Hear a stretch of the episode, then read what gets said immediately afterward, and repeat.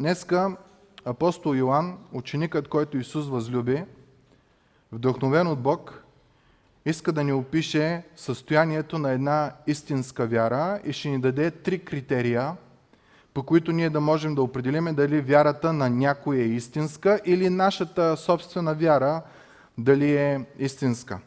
Ще се спрем само на първия критерий, така че следващите три недели ще говорим за всеки един от тези критерии, като ще се опитаме да отговорим на тези два въпроса. Как да разпознавам фалшивата вяра? Нали, много има църкви, много организации, може да не са църкви, които казват, че са християнски, че те са правия път и че те са истината и че те са тия неща. А, как ние да разбереме коя е? Защото някой път някои казват, само аз съм прав, другите грешат. И тогава вече ти имаш проблем. Наистина само той ли е прав или всички, които се наричат християни, са, са прави? И ако сте дошли днеска да говорим за православни, за католици, за баптисти, за 50 ще ви разочаровам, защото според Йоан, във всяка една от тези църкви може да има истински, може да има и фалшиви християни. И в баптистката, и в пересядната, и в православната, и в католическата. И въпросът, който надявам се всеки един да може да отговори сам за себе си, възоснова на това, което ще разгледаме днеска, е как аз да разбера дали вярата ми е истинска. Много хора са минавали през църквите, много хора като разговаряте с о, аз съм бил на църква, аз съм ходил, обаче се разочаровах. Вчера покрай погребението се срещах с доста хора покрай организирането на погребението. Срещах с доста хора, имах възможност да говоря за вяра, за Бог. И някои хора ми казаха, ами аз бях в църква, опитах, не ми хареса, обаче иначе съм християнин. И е трудно такъв човек да му обясниш защо е важно да, да бъдеш църква. Не да ходиш на църква, да бъдеш църквата. И това е много важно. Църквата не е сградата. Църквата е мястото, където се събират Божиите хора. Всеки един от нас, казва апостол Павел, е градивна единица от църквата. Като живи камъни, ние се съграждаме в една сграда, църквата Христова. Та, думата отивам на църква, дано в ума ни да не отивам в сградата, ми отивам там, където принадлежа. Защото аз съм една от тухлите, с която е изградена църквата Христова. Затова ти и аз сме църквата. И като видим такива хора, които казват, ами аз пробвах, нищо не стана, не ми хареса, разочаровах се, Въпросът, който се задаваме е какво са търсили и какво са намерили, когато са отишли там. Защото Йоан е много конкретен относно тия три насоки за истинска вяра. Ще ви моля да отворите Библиите си на първо Йоанна, първо послание на Йоан, глава 2.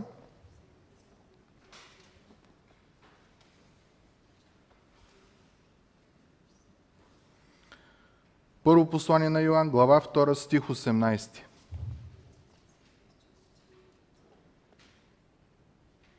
Апостол Йоан, може би на приближавайки 100, поне 93 знаем, че със сигурност е бил към края на живота си, посетен от неговия приятел Господ Исус Христос, вдъхновявайки го да пише към тебе и към мене днеска, както и за хората по това време, казва следните думи – Стих 18, глава 2. Дечица. Нали? Той е на 93, всички сме деца. Последно време защото както сте чули, че идва антихрист, и понеже сега има много антихристи, от това знаем, че е последно време.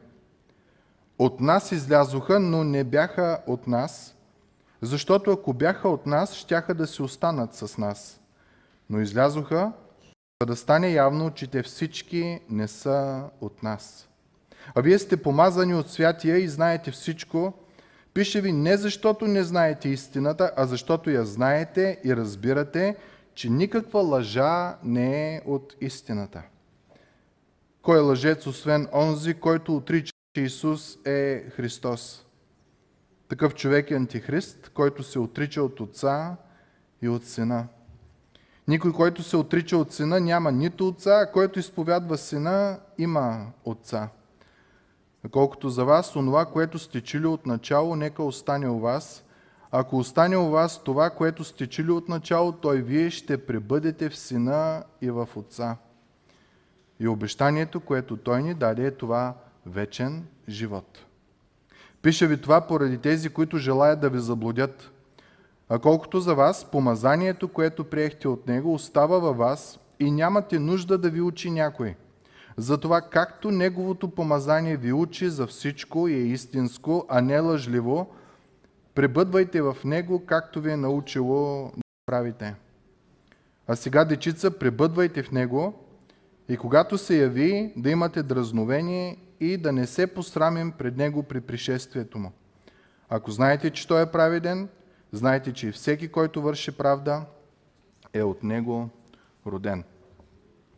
Едни доста, как да кажа, заредени стихове с много смисъл, които колкото повече се задълбаваш, толкова повече злато откриваш, толкова повече бисери откриваш, толкова повече красота.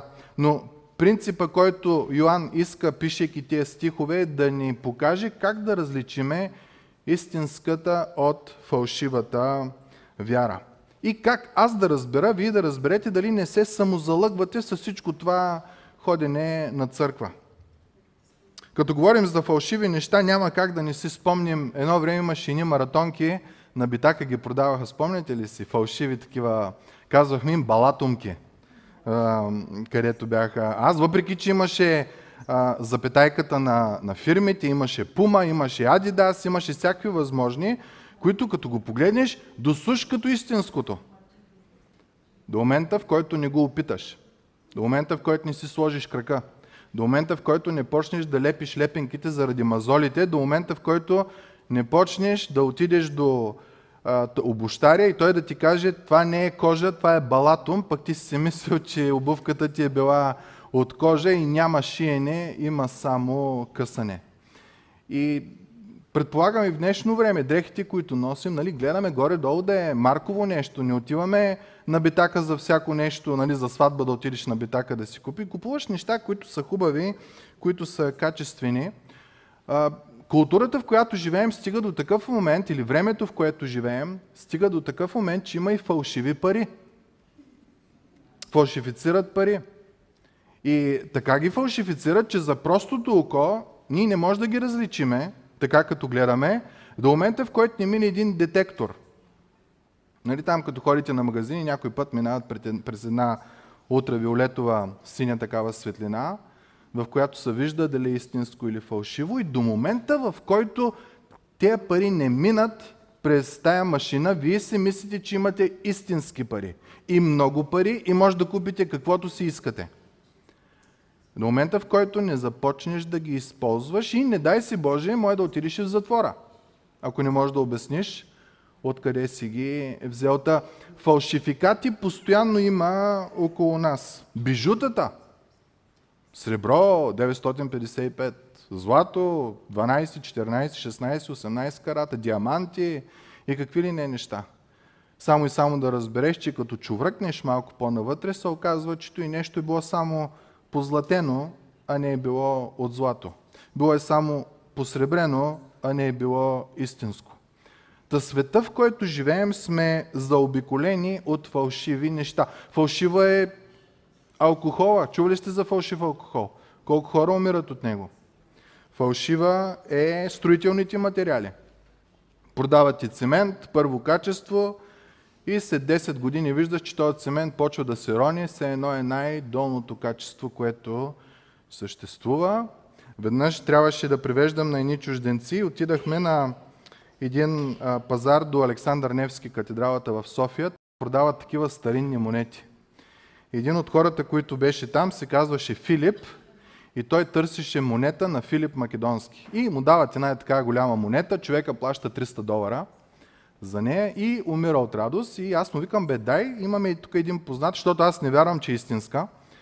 Викаме един познат номизмат, такъв човек, който се занимава, е, определя истинско или не. И той отива при него, той поглежда, още докато е поглежда, вика, фалшива е. И той се газира, дал е 300 долара и почва да се кара с него, почва да го убеждава, че, че истинска не е фалшива. И той му казва, фалшива е. Той казва, не е истинска. И той казва, добре, дай ми едно доказателство, че е фалшива. И той вика, ако тая монета е на над 2500 години, няма да изглежда като чисто нова. А тя буквално беше все едно, току-що е излята. Току-що е направена. И почна да му обяснява други работи. Та, фалшивите неща на пръв поглед изглеждат като истински. Миришат като истинското, лъщят като истинското, тежат като истинското, обаче, за да разбереме много често дали са фалшиви или не, трябва да отидем при експерт. Маратонката дали е балатонка или кожа, трябва да идиш при обощаря, който да ти каже. Монетата дали е истинска или не, трябва да отидеш. Парите дали са истински или фалшиви, трябва да отидеш на машина или някой, който само с пипане може да определи. Имаме нужда от експерт. Библията ни казва, самият Йоанн ни казва, че той е такъв експерт. Йоанн пише във време, в което започва да се навъждат много лъжливи учения относно християнството. Някои добавят към думите на Исус, други премахват от думите на Исус и Йоанн тук дори казва, който казва, че Исус не е Христос, Исус не е Спасителят, той е антихрист. И той пише към тия хора, за да им покаже кое е фалшиво и кое не. Та един вид, Йоан е експертът, най-големият експерт за времето си по духовност и по истинност относно християнската вяра. Всички други апостоли, тия, които са ходили заедно с Господа, са починали, само той е останал. Дори ако си спомнете, обърнете внимание на първата глава на Първо Йоан, от първи до четвърти стих, вижте начина по който той започва посланието си. Това, което беше от начало, което чухме, аз бях там и го чух, което видяхме, аз бях там и го видях, което наблюдавахме, не само видяхме, постоянно съм гледал, ръцете ни пипаха и съм го пипнал, Словото на живота, затова стих 3, което сме видели и чули, него възвестяваме и на вас – за да имате и вие общение с нас, а пък нашето общение с Отца и с Неговия Син Исус Христос. Казва и това ви пишем, за да бъде пълна вашата радост. Йоан казва, аз съм експертът. Аз съм там, чул съм го, видял съм го, пипнал съм го, наблюдавал съм го, всичко знам за него. Идват фалшиви версии на християнството, аз идвам да ви кажа, за да може да имате общение с нас, които сме истината, а ние имаме общение с Отца и когато имате общение с нас, имате общение с Отца и той казва, радостта ви да бъде пълна. Това е смисълът на нещата, които ви пиша.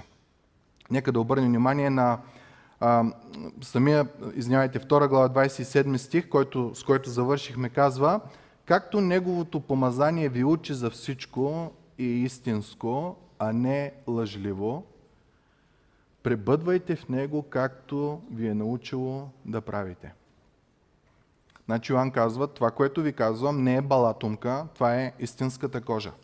Това, което ви казвам, не са фалшиви неща, а е нещо, което ще ви донесе радост, ще ви донесе живот. Защото една пачка фалшиви пари е огромна радост до момента, в който не започнеш да ги използваш. И не те хванат. Много хора имат някакво разбиране за християнството, им е леко, им е хубаво, до момента, в който ни отворят Библията и примират, защото осъзнават, че това, което те вярват и това, което Божието Слово казва, няма нищо общо едното с другото.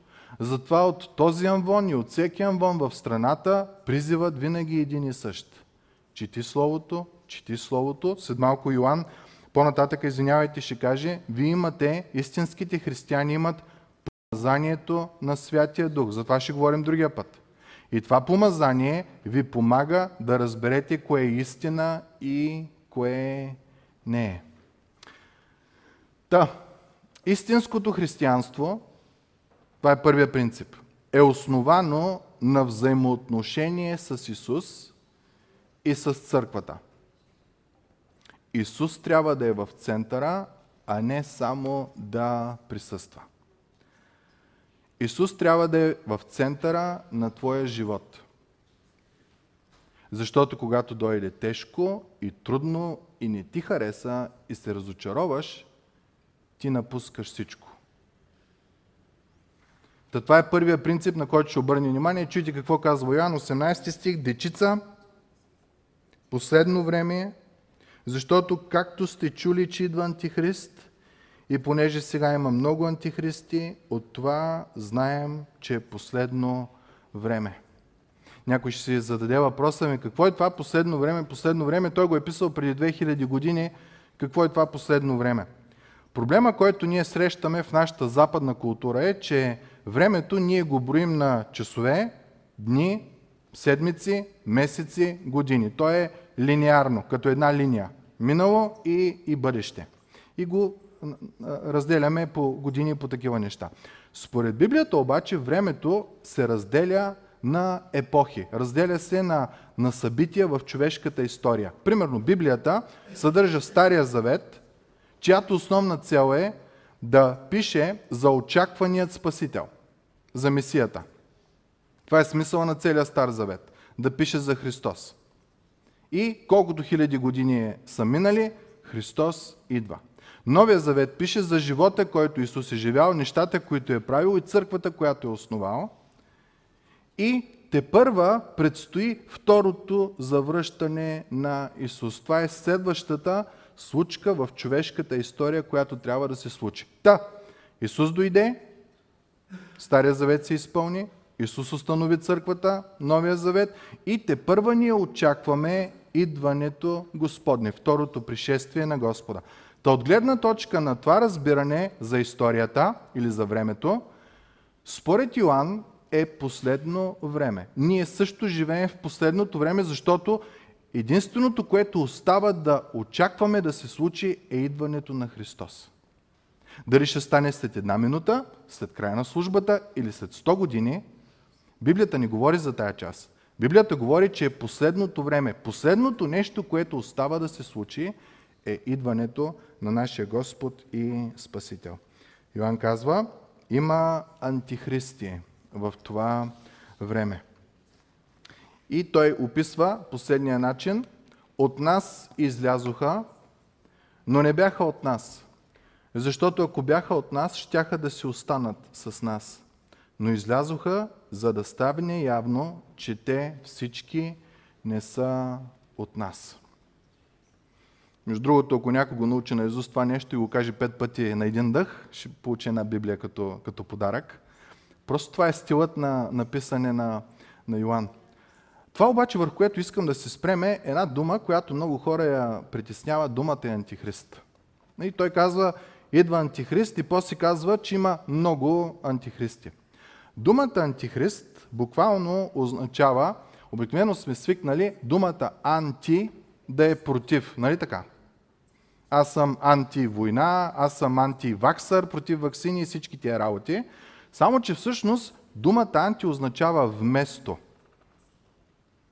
Ще дойде един, който ще се прави на Христос.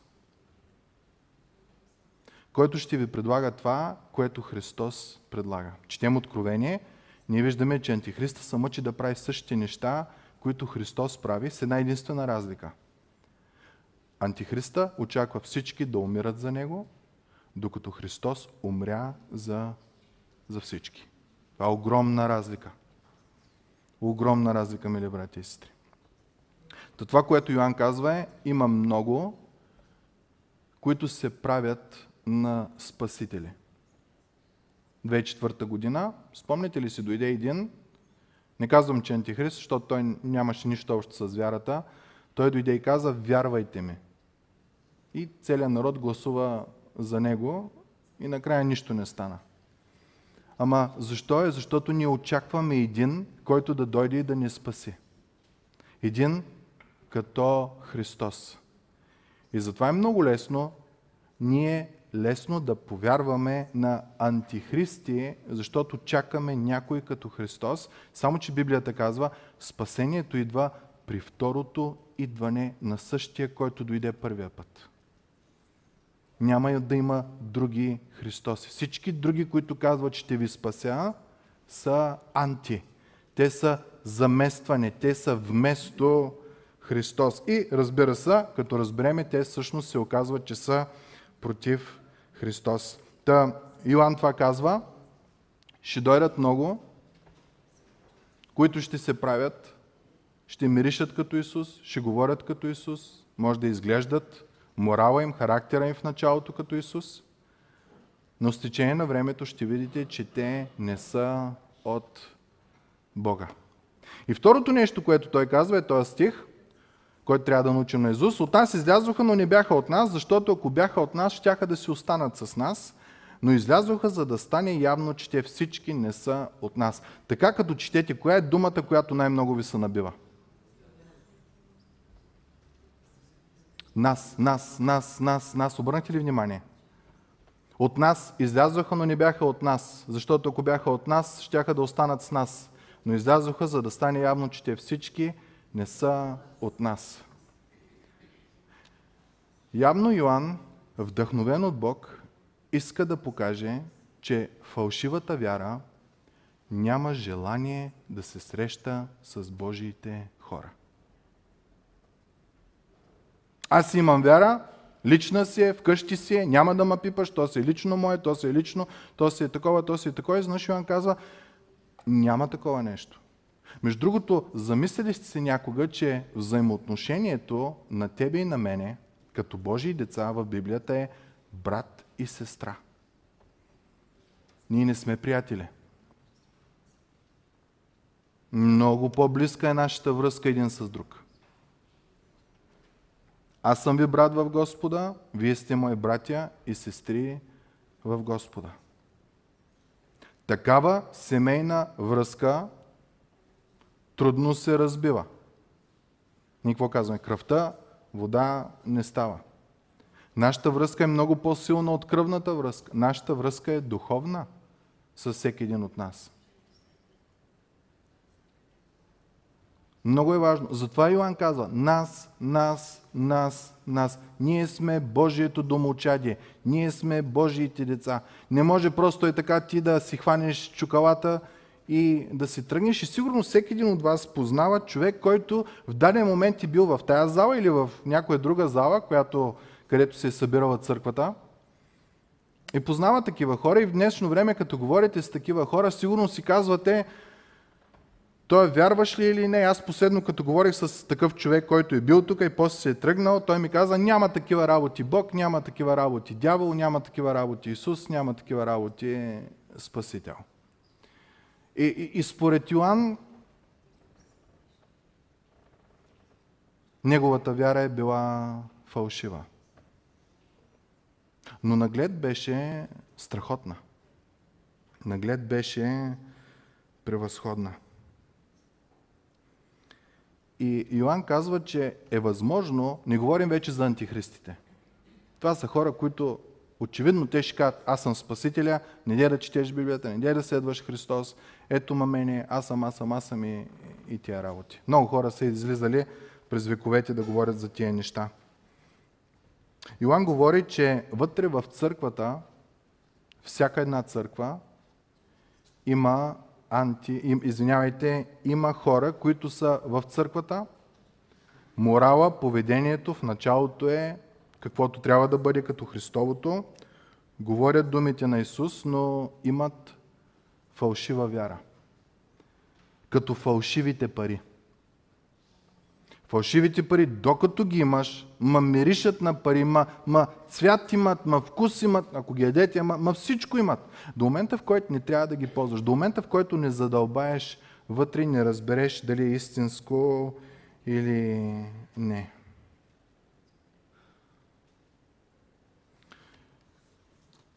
И Йоанн казва, днешно време има хора в църквите такива. И има такива, които са се премахнали. От тук дори някои хора казват, аз не съм сигурен дали християнството е единствения път. дали християнството е вярно. Защо, защо другите религии да не са?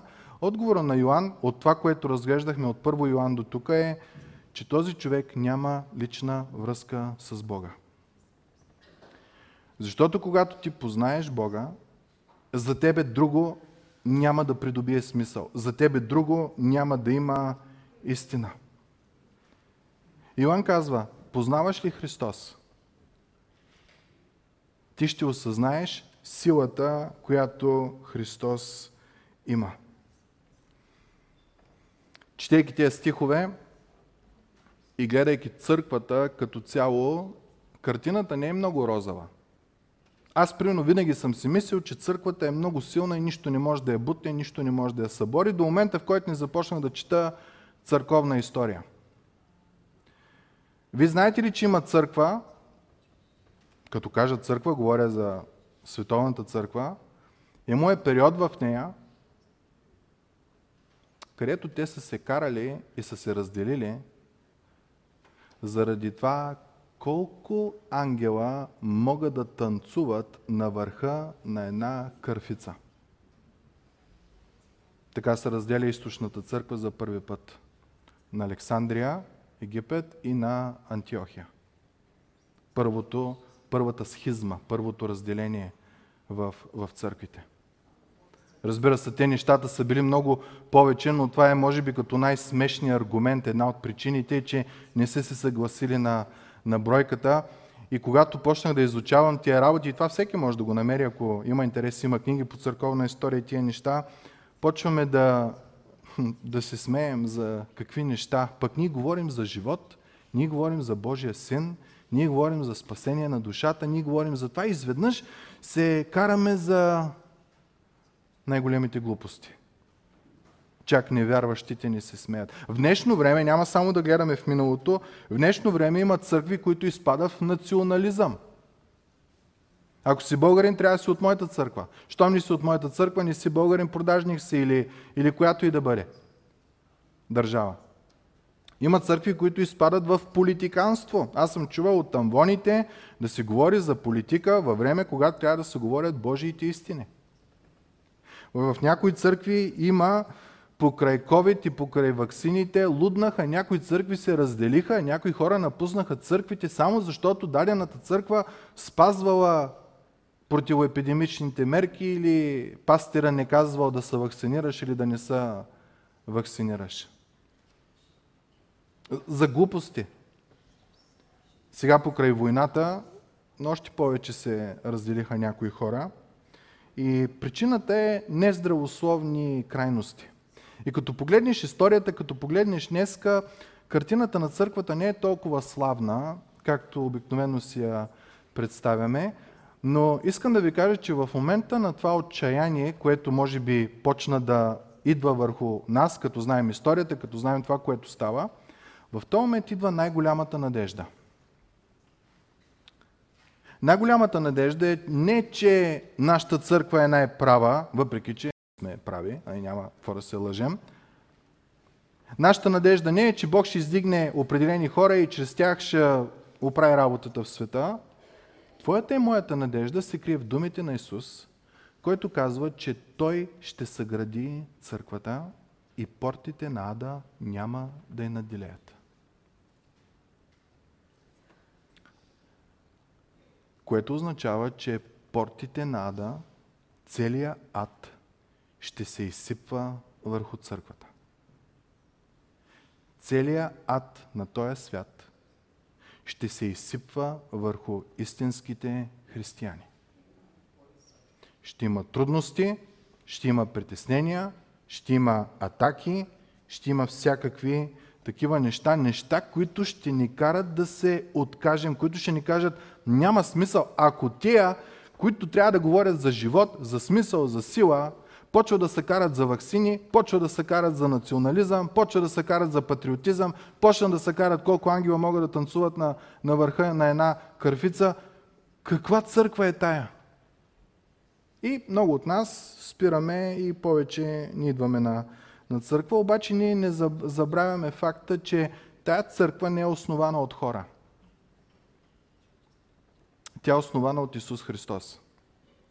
И понеже той е основал, а той е победил и ада, и смъртта, портите на ада няма да и надделеят.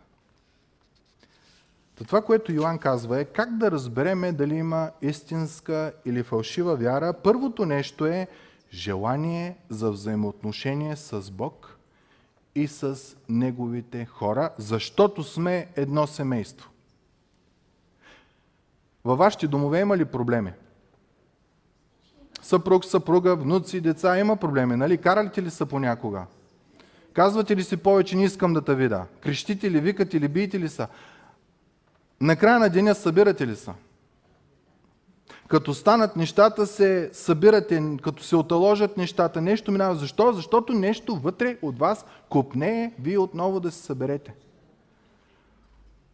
Ако църквата е Божието домочадие, и ние видим неща, които не ни харесват, ето ни изброихме крайности, в които може да се изпадне, един от белезите, че ти имаш истинска вяра е да осъзнаеш, че църквата е Христова, а не човешка и в тебе гори едно постоянно желание, за да се събираш с Божиите хора, независимо колко трудно или може да бъде отчаиващо за тебе. Логиката е проста. Христос възлюби църквата и даде живота си за нея. Църквата на друго място е описана като невястата Христова. Не може ти да обичаш Христос, а пък да не обичаш невястата на Христос. Разбирате ли? Трудности, проблеми, но кое е основното нещо? И тук идва момента, където казваме, че не говорим за православни, католици, протестанти, баптисти, пересятни, не говорим за това. Очевидно е, че Йоанн казва, че става въпрос за вътрешното състояние на твоето и на моето сърце. Два стадия. Първото е, прекарваш ли време с Бог? Имаш ли общение с Бог? Четеш ли Словото? Молиш ли се? Господ говори ли ти? Като четеш някоя дума, излиза ли някое изречение, излиза ли нещо, което ти дава надежда, нещо, което те изобличава. Това слово е живо, то има за цел да не е като някакъв роман, който го четеш, затваряш го и се чувстваш добре, ами е нещо, което те кара да си готов за всяко добро дело. Божието Слово е живо и действено по-остро от двостър меч. То пронизва всяка една част от твоето тяло и стига чак до помислите ти за причината ти за, тоя, за тая помисъл. Ти, мили братко и сестро, имаш ли жива връзка с Бога? Защото ако имаш, в теб ще има едно желание да се събираш с Божиите хора, които между другото не са ти приятели, а са братя и сестри. И ти жадуваш, и ти жадуваш. Да, може да има моменти, когато отпадаме, когато ни е малко трудно, когато сме ядосани, както в семействата е, но вътре има нещо, ако наистина сме истинско семейство, има нещо, което ни призовава отново да се събереме.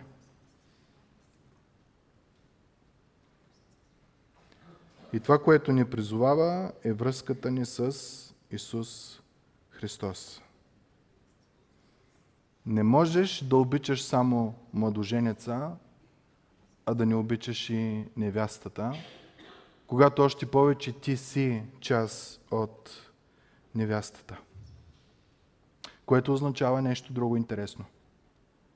Че Христос трябва да е в центъра на твоя и на моя живот. Ако Христос не е в центъра на живота ни, а е в живота ни, лесно ще си отидем от църква и ще ги сменяме една след друга, една след друга. Няма да, никъде да се чувстваме като у дома. Ще ходим, защото трябва, ще ходим от задължение, което означава друго. Когато някой от нас служи в църквата, помага в нещо или нещо прави, той не го прави защото така трябва, той го прави защото Исус е в центъра на неговия живот. И той друго не му идва на акъл какво да прави, освен да бъде сред Божиите хора и да помага с дарбите, които Бог му е дал на Божиите хора. Друго, когато даваме в църква, говоря за финансовата част, когато даваме в църква, ние не даваме, защото църквата казва да даваме, а даваме, защото знаем, че Исус е казал, че където е съкровището ти, там е и сърцето ти. И ние искаме да разбереме къде е нашето сърце.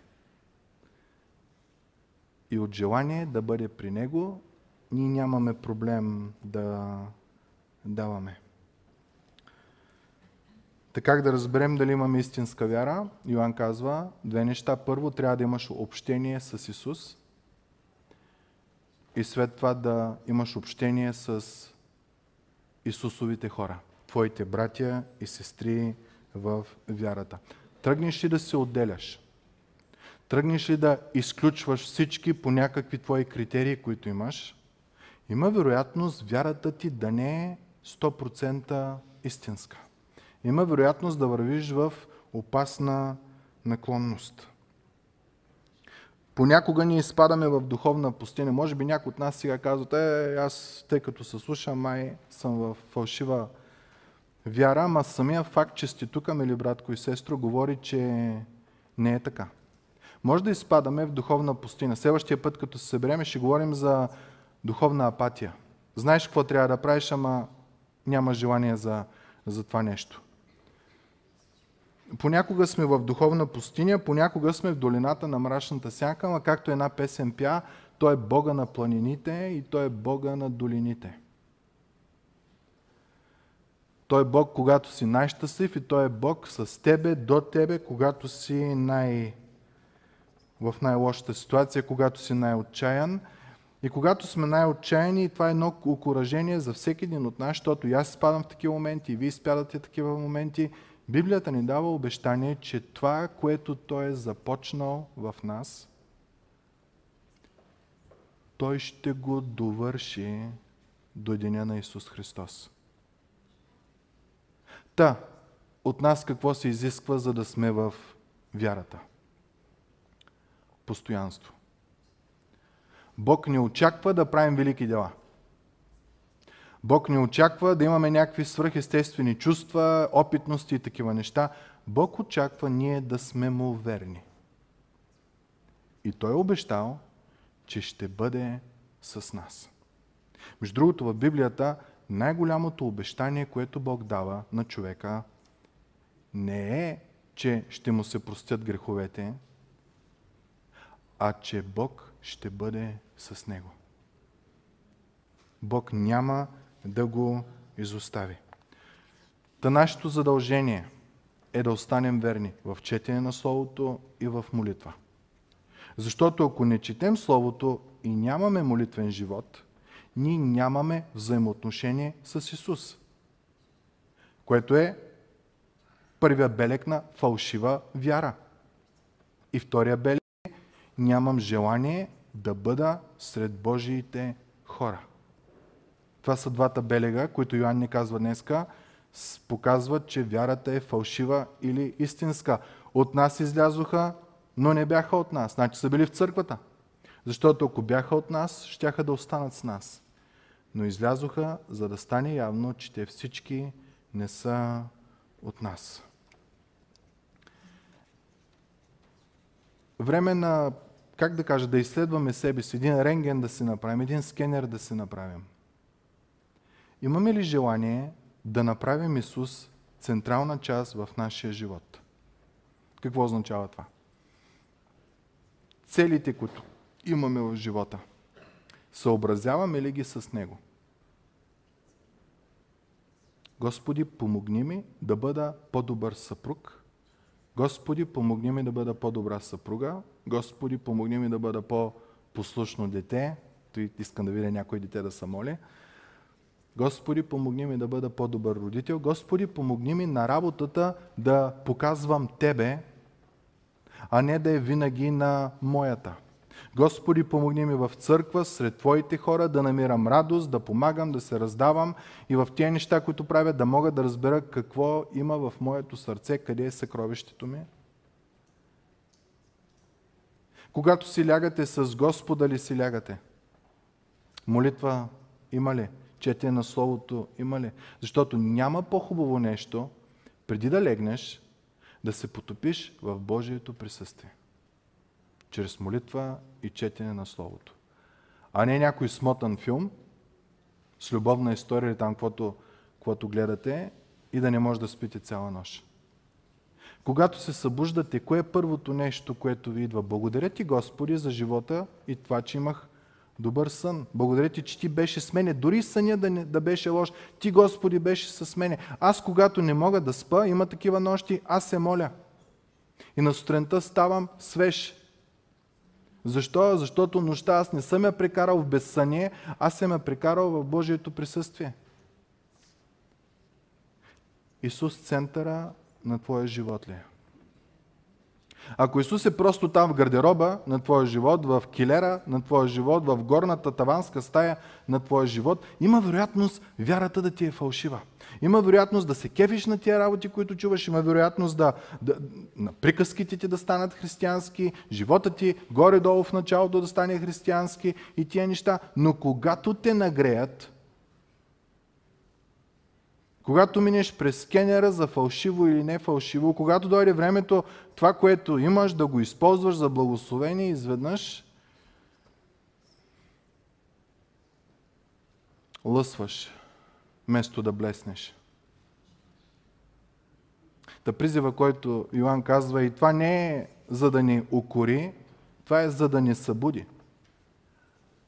Дечица, много ще дойдат, които ще ви откланят от Христовото учение. Ще ви предлагат някакво друго учение вместо това. Един прост пример. Колко от българите носят червена, червено конче? Това не е християнско. Това е източно учение. Това е лъжливо учение. И кое е това, което ти носи късмет в живота и здраве и тия работи? Червеното конче или връзката ти с Бога, който ти е създал и който те поддържа? Разбирате ли как и такива малки неща показват къде е сърцето ни?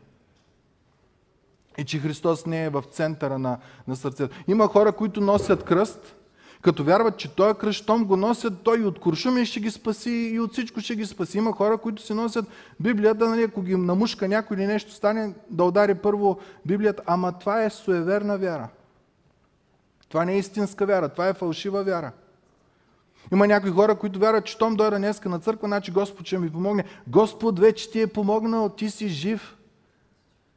Бог ти е възлюбил, Бог ни ти е въздал според греховете, които ти правиш. Иди при Него, запознай се с Него, опознай Го, заобичай Го. Йоан казва, за да може радостта ти да бъде пълна. И ако ти днес си в такава долина, и в долина на отчаяние, призива на Йоан е стой верен за Господа. Молитва, четене на Словото, събиране с Божието семейство.